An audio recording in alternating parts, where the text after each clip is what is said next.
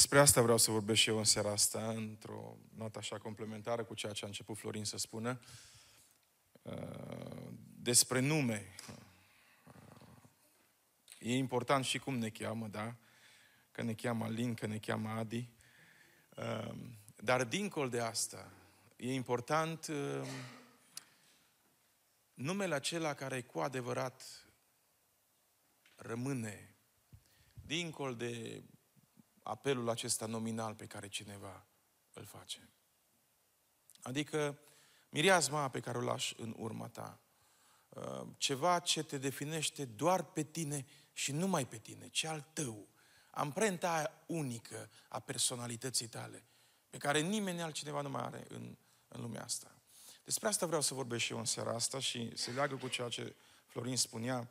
Nu, uh, da, uneori e greu și uneori de, poate deveni paralizant să faci lucruri care parcă n-au nicio noimă, domnule.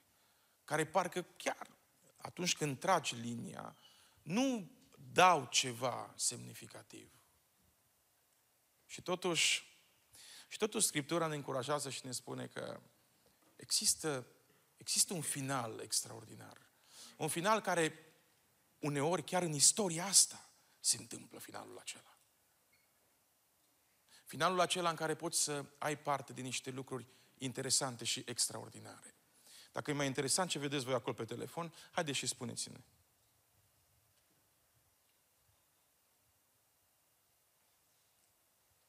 Mulțumesc. Așadar, finalul uneori poate fi atins în istoria asta. Dar alte ori finalul așa cum spunea Florin, îl văd alții și noi nu mai avem parte de el. Important este ca până la capăt să rămânem oameni care să clădim ceea ce trebuie să clădim, ceea ce am fost chemați să clădim. Și vreau să plec de la un verset pe care cu siguranță cred că îl știți toți. Proverbe 22 cu 1. Un nume bun este mai de dorit decât o bogăție mare și a fi iubit prețuiește mai mult decât argintul și aurul. Acum, sigur, în trendul ăsta în care mulți poate vă găsiți astăzi, mulți dintre voi, uh, nu puteți să credeți cu adevărat versetul ăsta pe de întregul. Hai, domnule, lasă-mă. Ce-mi trebuie mie iubire când uh, eu n-am un apartament, n-am o casă, n-am o mașină, cu ce impresionez, cu ce... Întreb altceva. O să vedeți însă, va, va trece timpul și o să vedeți că lucrurile astea scrise aici, în versetul acesta, sunt atât de importante. Și în seara asta vreau să vorbesc tocmai despre ideea aceasta de nume. Cât sau care este prețul unui nume? Cât costă un nume în ziua de astăzi? Care e prețul unui nume? Și nume bun, așa cum Scriptura spune aici. Am să leg și cu ceea ce uh, Pavel spunea despre Domnul Isus Hristos în Filipeni, capitolul 2, versetul 9, că și Dumnezeu, după ce Domnul Isus a trecut prin experiența aceea extraordinară a lepădării, Dumnezeu l-a înălțat nespus de mult și i-a dat un nume care este mai presus de orice nume, pentru ca în numele lui Isus să se plece orice genunchi al celor din ceruri, de pe pământ și de sub pământ. Așadar, iată, și Hristos a primit un nume. Și numele acesta are în dimensiunea lui extraordinară, acolo în ceruri, da? niște conotații fantastice. E numele care impresionează absolut orice domnie, orice autoritate, orice stăpânire. Sunt niște lucruri pe care nici măcar noi nu le putem pricepe, oricâte filme am fi văzut noi la un moment dat. Nu putem pricepe cu adevărat ce lumea spirituală a lui Dumnezeu. Cum anume se subordonează toate structurile acelea de autoritate demonică, îngerească, arhanghel, serafim, acelui nume pe care Hristos l-a primit. Dar, așadar, iată, și Hristos a primit un nume. Are un nume extraordinar. Numele nostru, că noi umblăm în istoria asta care încă mai ține de atât de multe limitări, atât de multe provocări, da? Uh, anticipări pe care noi le avem, proiecții pe care ni le facem. Toți gândiți. Toți și toți gândim, de fapt, că n-am terminat încă cu viața asta. Ca numele tău să conteze. Când într-un grup oarecare, când, nu știu, pe o discuție, pe un grup oarecare, numele tău se pomenește, să conteze chestia aia. Și ori de câte ori numele tău este adus în discuție, să genereze un soi de respect, un soi de admirație, de curiozitate cel puțin, de, de ceva care să impresioneze, numele acela să impresioneze pe cel care îl aude. Care e prețul unui nume bun? Cum se construiește un nume bun? Vedeți, astăzi trăim în vremea brandurilor, a numelor ăstora de catalog, să le numesc așa. Și pentru că se trăiește în vremea asta, sunt foarte multe fake-uri care apar astăzi. Extrem de multe fake-uri. Uh, mi-a plăcut de George Pruteanu. Cât să-l mai știi? Cât să le știți pe George Pruteanu? Bătrânii, nu știu.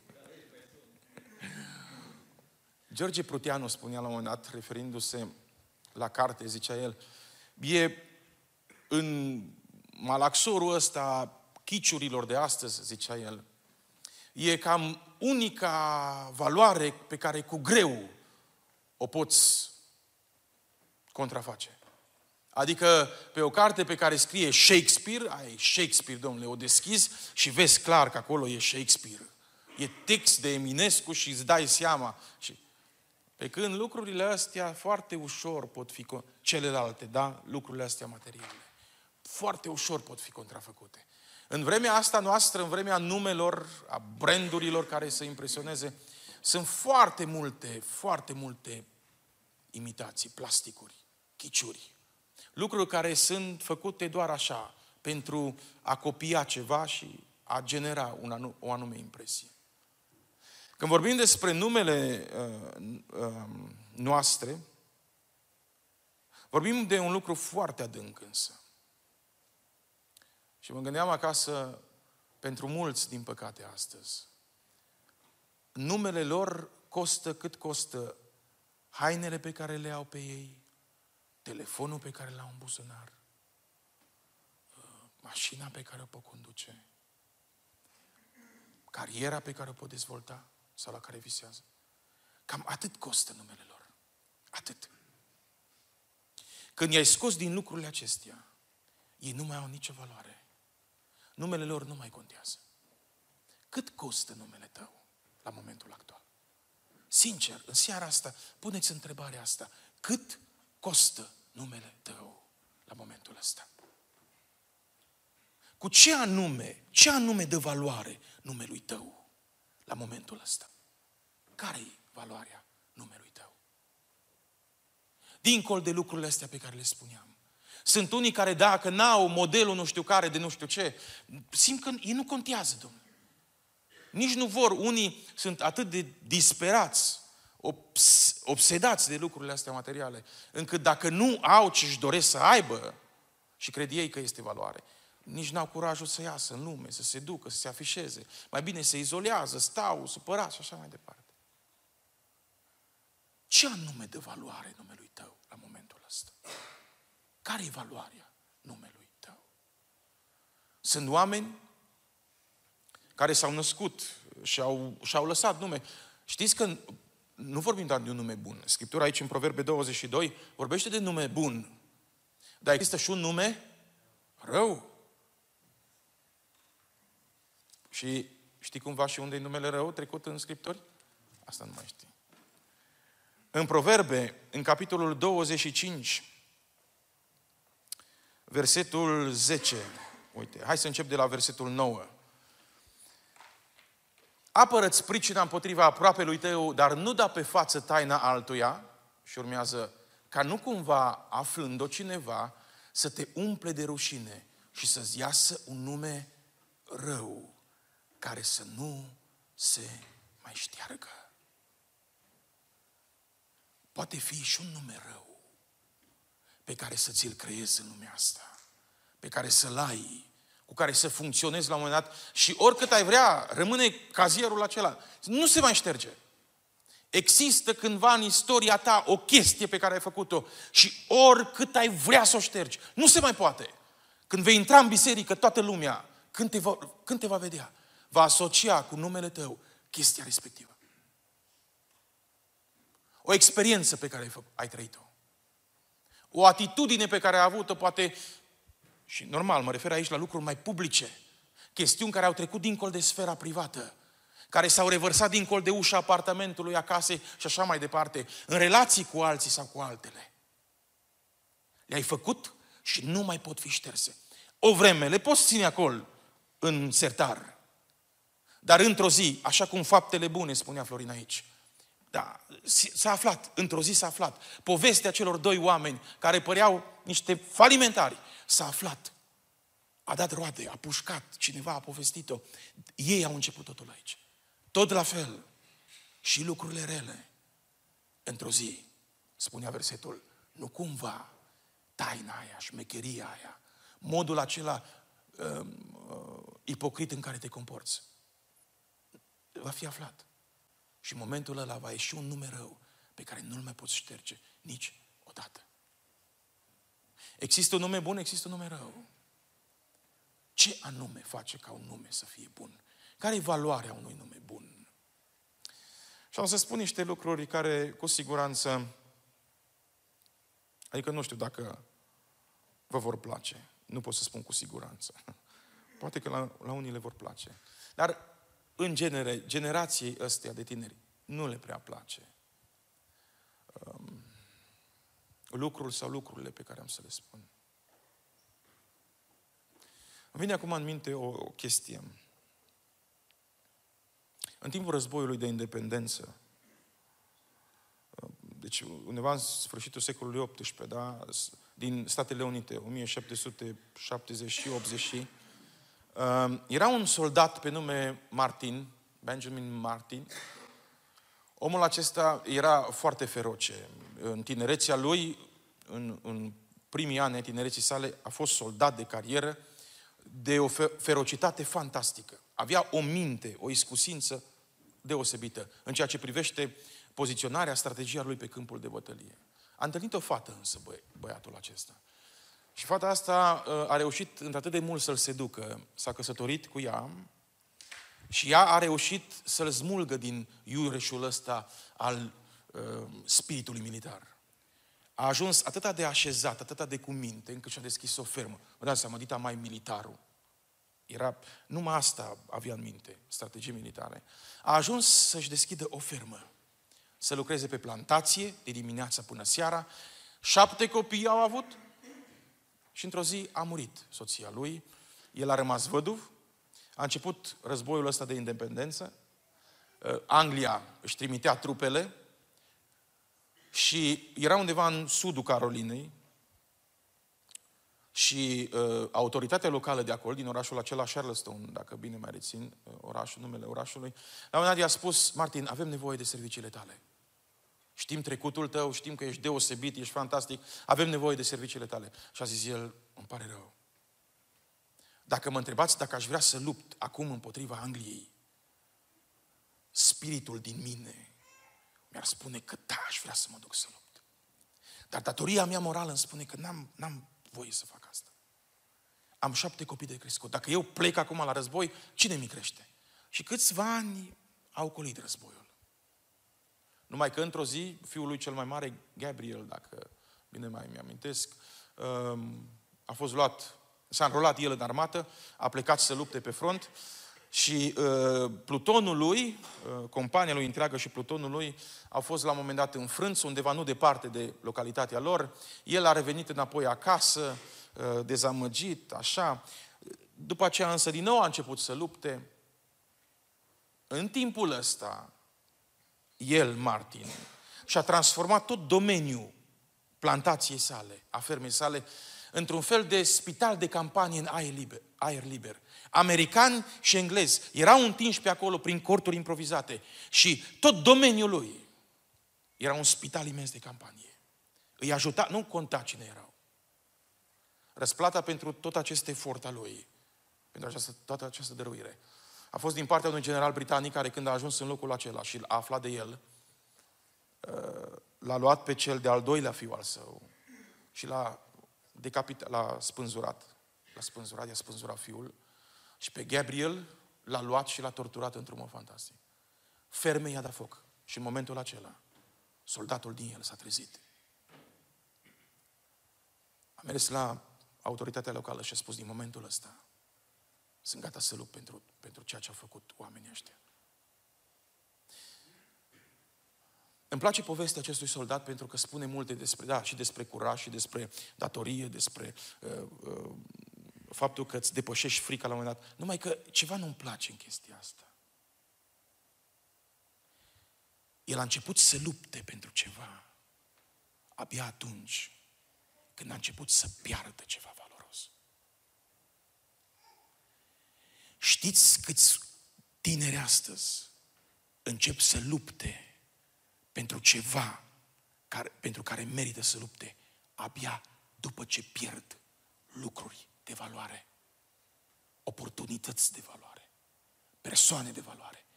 Și când încep să piardă, își dau seama, băi, nu-i bine, nu-i bine. Și se ridică la luptă. Se ridică la luptă pentru etică personală, da? Se ridică la luptă pentru sfințenie personală, se ridică la luptă pentru mântuirea personală, se ridică la luptă pentru slujire personală. Abia atunci încep să se implice când își dau seama că încep să piardă.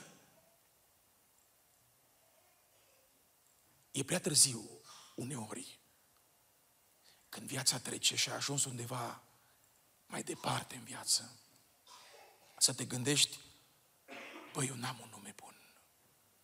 Ce-am făcut până acum cu numele meu? Eu trebuie să-mi fac un nume bun în viața asta. Și va fi poate prea târziu atunci când vei începe să pierzi în stânga și în dreapta datorită numelui pe care ți l-ai făcut. Pentru că dați-mi voie să vă spun, un băiat pocăit, o fată pocăită și cu adevărat pocăită, nu va lua orice nume, nu va căuta orice nume. Și dacă vrei să-ți distrugi viața asta, căsătorește-te așa, cu prima, cu primul care zis. Hai mă să o facem. Și o să fie iad și o să fie chin. Și sunt unele dintre cele mai mari probleme pe care le avem astăzi în biserică. Tineri care după 2, după 3, după 4 ani de căsătorie simt că gata, nu ne mai înțelegem. Care e numele tău? Care e valoarea numelui tău? Ce de greutate numelui tău la momentul ăsta? Cum poți să-ți faci un nume bun care să conteze? Un nume bun cu care să deschizi uși. Și când vei intra într-o oarecare casă, oamenii să spună, wow, a venit el, a venit ea. Ne bucurăm că ai ajuns la noi în casă. Un nume bun care în momentul în care deschizi ușa unei firme, când se citește CV-ul tău și referințele primite de la 1, 2, 3, 4, 5 surse, oricât ar fi, cel care e acolo supervisor și citește referințele să spună am în fața mea o persoană pe care chiar nu merită să o pierdem. Câteva gânduri simple. Bun. Cum ne construim numele ăsta bun? În primul rând, gândiți-vă la următorul aspect și acceptați-l. În planurile lui Dumnezeu, suferința este drumul spre măreție.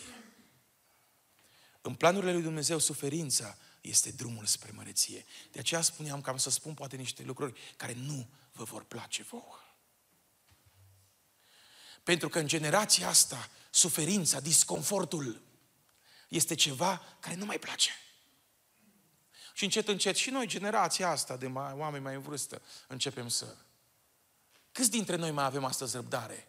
Dacă mergem la primărie și vedem un rând de 20 de persoane, să te pui liniștit la rând să mă aștepți. 20 de persoane înseamnă foarte mult astăzi. Enorm de mult. Îți strănește un disconfort incredibil. 20 de oameni pe, după care să stai și și dacă mai întâlniți, nu la primărie, nu, la poștă, dacă mergi la poștă, acolo e răbdarea fantastică pe care trebuie să o ai. Pentru că după ce a terminat pe cineva, Sau încă nici nu l-a terminat. Lasă așa, suspendat totul și se ridică și fără niciun așa. Doamna pleacă și vreo 10 minute pierdută pe nu știu care ușă. Și apare după 10 minute. Și simți că nu mai poți. Și simți că nu mai poți. Nu ne mai place, nu ne mai place suferința, disconfortul.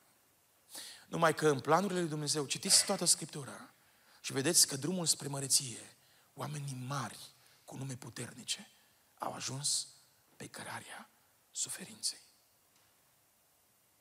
Oameni care au acceptat suferința și au integrat suferința în propria viață. Fără să facă mofturi, fără să dea cu toate de pământ, fără să spargă oglinzile, fără să spună, tu lai ce burâtă e viața asta, plec, nu mai îmi place, evadez din viața asta. Sunt oameni care au trăit pe drumul ăsta al suferinței și au ajuns mari. Există o carte a lui Philip Yancey, uh, se numește Cu sufletul rămas în viață. Omul acesta ia interviuri la niște oameni mari din lumea asta și printre unul dintre oamenii cu care el discută este și Coles. Este un psihiatru extraordinar. Și omul acesta, Coles, a studiat paradoxurile vieții, le-a numit el. La un moment dat, omul ăsta a realizat un lucru. În studiile ample pe care el le-a făcut, preda la Harvard, da? avea uh, o logistică impresionantă la dispoziție. Și a făcut niște studii ample despre ce înseamnă viața, așa, trăită la firul ierbii. Și a observat el un lucru. În suburbiile marilor orașe, acolo unde sunt băieții săraci și fetele la sărace, există o forță de viață și pentru viață incredibilă. Care îi ridică, care îi face să lupte, care îi face să se, să se țină cu dinții aproape de viață. Chiar dacă tata cu mama sunt divorțați, chiar dacă nu au parte de bani nu știu, de, nu știu câți, chiar dacă nu au parte de școlile cele mai bune. În timp ce spunea el? În cartierele acelea extraordinare, de lux, unde sunt câte trei, patru mașini incredibile. Uși de garaj din acelea se deschid, tium, tium, cu case care își lasă draperiile din telefoane, din... A spus el, domnule, acolo e o plictiseală incredibilă. E o decadență fantastică. Tinerii aceia, cei mai mulți, falimentează. Ăia care au bani, falimentează. Care-i diferența? Și a început niște studii ample omul acesta, pe care Philip Yancey le discută în cartea lui cu sufletul rămas în viață. Și a ajuns la concluzia următoare. Că suferința e cel mai bun creuzet Știți ce e creuzetul? E un vas în care se zdrobeau, se pisau anumite materiale în vechime. E cel mai bun creuzet pentru dezvoltarea unui caracter impecabil. Exista, acum îmi vine în minte, unul dintre băieții mei mi-a arătat într-o zi, cred că Paul mi-a zis, vremurile grele nasc oameni mari. Oamenii mari nasc vremuri ușoare. Vremurile ușoare nasc oameni slabi, iar oamenii slabi nasc vremuri grele. Sunt vremuri ușoare. Să nu îmi spuneți că nu sunt vremuri ușoare. Să nu îmi spuneți.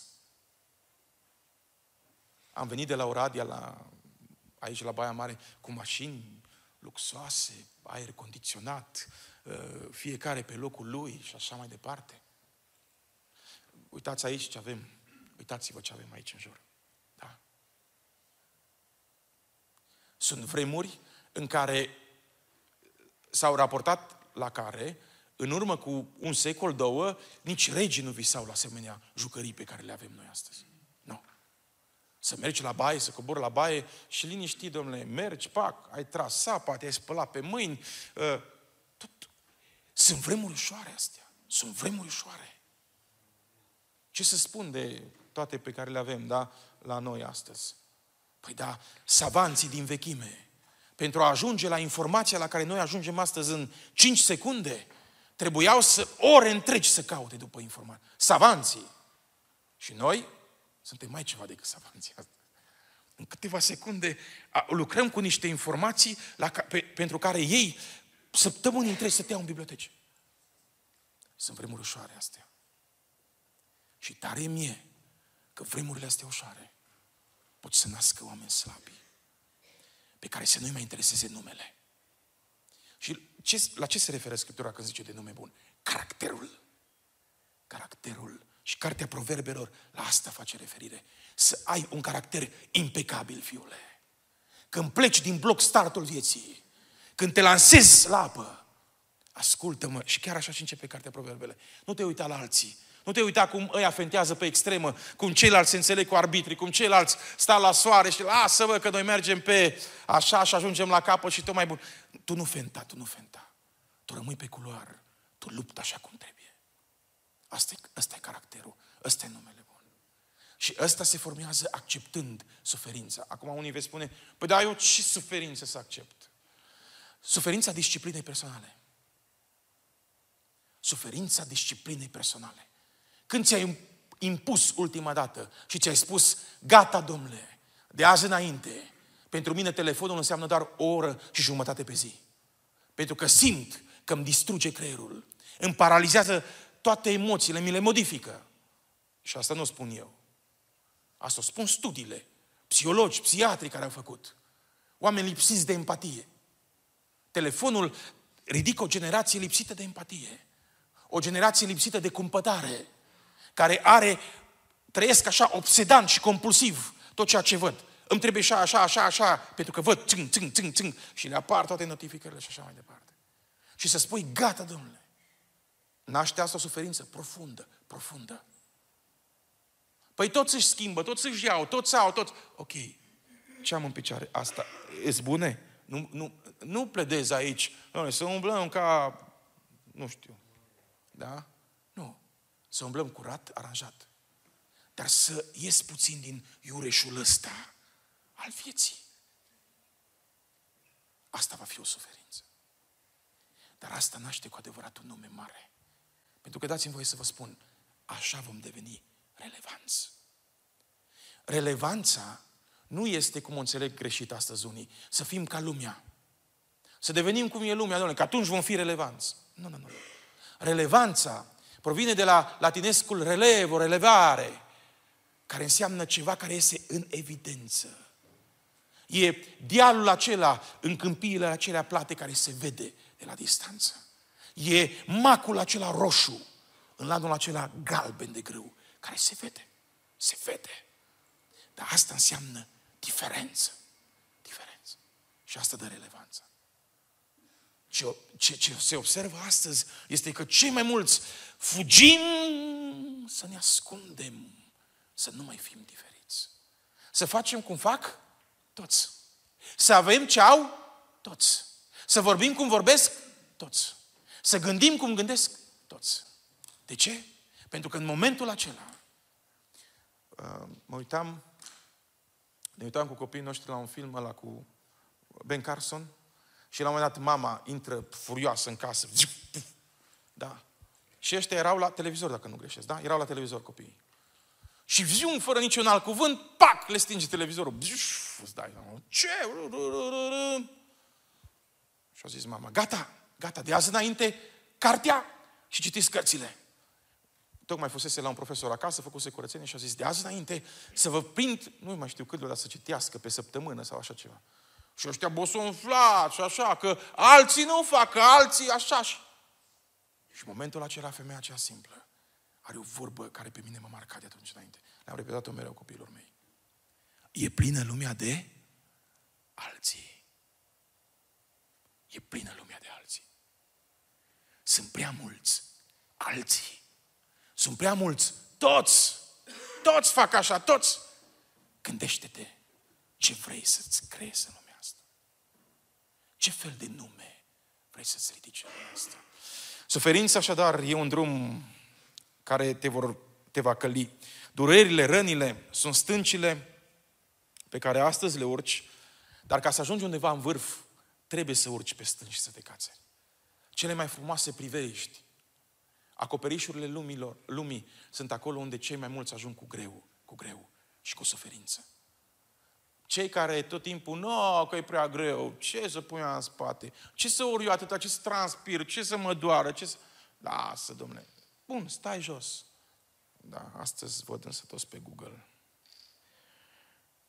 Biblia e plină de oameni, așa cum am spus, care au suferit și care au ajuns mari cu adevărat. Luptătorul adevărat nu este distrus de greutăți și provocări, ci modelat, întărit și dezvoltat prin ele. Luptătorii adevărați nu sunt luptătorii care devin luptători stând și vizionând filme cu luptători. Se uită în armatele care scot rangers, adevărat.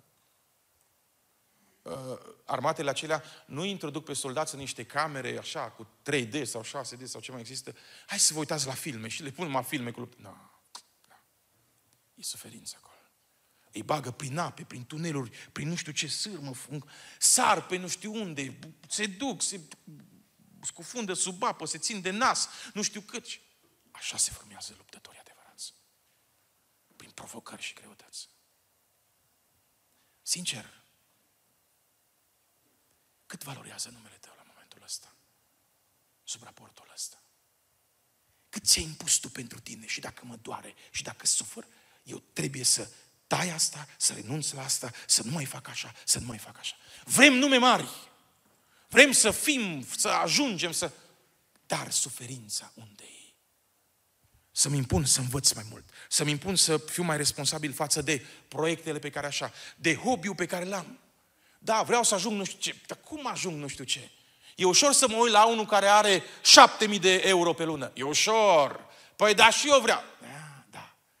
Când vei face tot drumul pe care el a făcut, de jos până sus acolo, ai dreptul să pretinzi asta. Sunt din păcate mulți astăzi care vor numai și ei. Deci, epoleți pe umăr, insigne în piept, să se arate mari generali. Nu, se pleacă de la soldat. Soldatul care trece prin tranșeu, soldatul care trece prin tot noroiul ăla și care nu se uită și spune, dar ce prostie asta? Prostia asta e necesară ca să dezvolte în tine luptătorul adevărat. Cum stai cu suferința? Cât de dragă ți este? Și din nou spun, suferința disciplinei personale. Cât de dragă ți este? După ce cinci ore ai zis că am stat fără, n-am făcut aia și gata, domnule, de ajuns, dar ce mai vrea și mama și tata? Cum stai cu lucrurile astea? Doi, integritatea. Pentru numele mare e necesar un nume bun. E necesară integritatea. E o valoare care nu trece niciodată. Vă aduceți aminte ce spunea Domnul Bisericii din Sardes? Îți, Apocalipsa, capitolul 3, versetul 1. Îți merge numele că trăiești dar ești mort. Cum stai cu integritatea în viața personală? Integritatea înseamnă să fii atât de unit în lăuntrul tău, între propria conștiință, propriile emoții și acțiunile pe care le faci, încât nicio fractură să nu existe în tine. Asta este integritatea. Ești un tot unitar. Dar când în propria mea conștiință am anumite lucruri de care mă simt vinovat. Pentru că acțiunile mele sunt împotriva ceea ce poate propria conștiință îmi dictează. În momentul acela încep să apară fracturile în mine însă. Și în momentul acela încep să apară minciunile și în momentul acela încep să apară măștile. Și sunt foarte mulți astăzi care au un nume de mască, un nume de scenă, atât și nimic mai mult numele de grup, numele e cel mai, nu știu care, face cele mai interesante glume. Face, e omul care când apare el în grup, nu știu ce se întâmplă și atât. Ei au doar nume de scenă, de mască. Dar sunt duplicitari, sunt actori, sunt comedianți desăvârșiți. Dar știți ceva? Cei mai mari actori, sau foarte mulți actori mari, n-au reușit să reziste mult în lumea și în viața asta.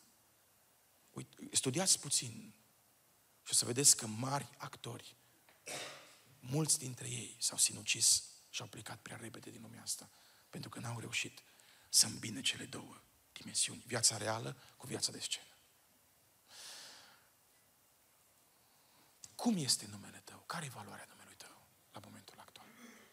Câtă suferință provocată de disciplina personală, a acceptat în viața ta. un nume bun e mai de dorit decât aurul și decât argintul. Și poate spuneam asta la început. Mulți ziceți, da, aveți de treabă. Da, să-mi dați mie tot aurul și argintul, lăsați-mă cu... Da. E ușor să spui când nu-l ai. E ușor să spui când ești ca și fiul risipitor cu pungile pline. Băi, în sfârșit, yes, am plecat, l-am fraierit pe bătrân și am plecat. Asta e viața acum. Și o vreme simți că asta e viața. Numai că nu uitați că, în general, oamenii ăștia cu argint și cu aur, de multe ori sunt invidiați și exploatați, nu iubiți. Nu iubiți. Spunea aici proverbele, a fi iubit prețuiește mai mult decât aurul și decât să fii iubit prețuiește mai mult decât aurul și decât argintul. Mulți dintre cei cu aur și cu argint sunt doar invidiați și doar exploatați de către ceilalți. Cu interese în jurul lor, oamenii roiesc. Dar să te desfătezi în iubirea celor din jur pentru că ai un nume frumos și bun. Să simți că toți te, te plac, că ești dorit, că ești acceptat pentru ceea ce ești, nu pentru ce trebuie să joci tot timpul, nu, ci pentru ceea ce ești. Hristos a moștenit un nume extraordinar, fantastic. Care e numele tău la momentul actual? Care e greutatea numelui tău? Cât costă numele tău? Dacă cineva în seara asta ți-ar lua telefonul, dacă cineva în seara asta te-ar lăsa numai în niște haine simple, simple de tot. Dacă cineva în seara asta ți-ar lua, ce să zic, banii pe care ai, mașina pe care poate o conduci, dacă n-ai mai avea nimic din toate astea, ce ar mai rămâne de numele tău? Ce ar cunoaște oamenii despre tine?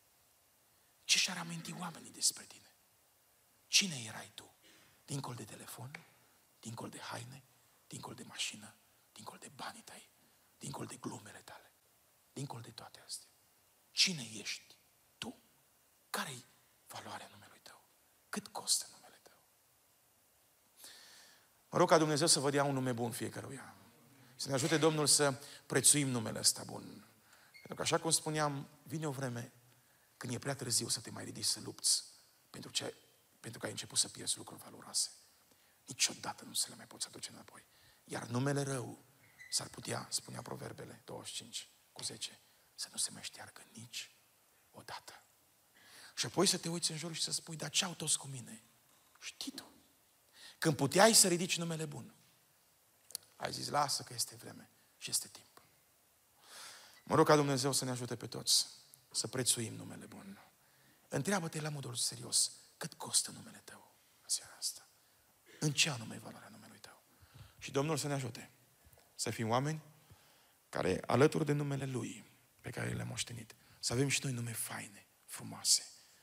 Și că ne va chema Adi, și că ne va chema Alin, și că ne va chema nu știu cum. Important este să lăsăm o mireasmă bună în spate. Domnul să ne ajute. Amin.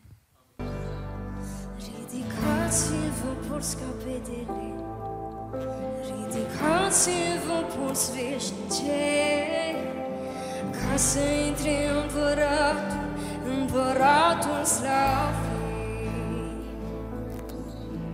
Ridicați-vă porți capetele, Ridicați-vă porți veșnice Ca să intre împăratul, împăratul slavei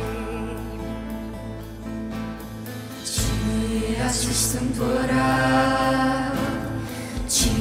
Cine e acest împărat? Cine e acest împărat? Împărat al slavei e acest împărat? Cine e acest împărat? Cine e acest împărat? Împărat al slavei.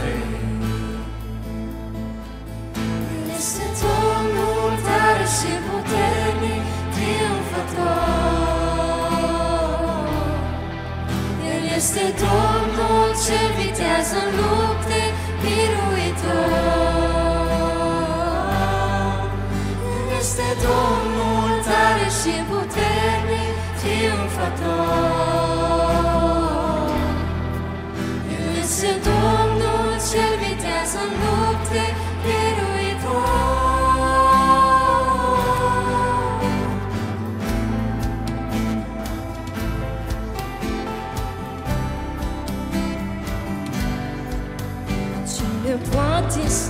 Sta împotriva lui? Toți genunchii se pleacă în fața lui. Nimeni nu-i ca împăratul, împăratul slavii. Cine poate sta împotriva lui? Toți genunchii se pleacă în fața lui. Nimeni nu-i ca împăratul, împăratul slavii. Cine e acest împărat? Cine e acest împărat? Cine e acest împărat? Împărat al slavei. Cine e acest împărat? Cine e acest împărat? Cine e acest împărat?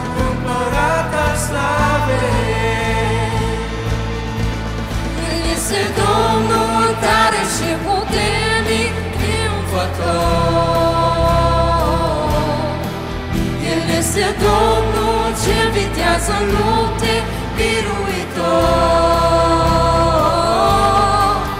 El este Domnul tare și puternic, triumfător.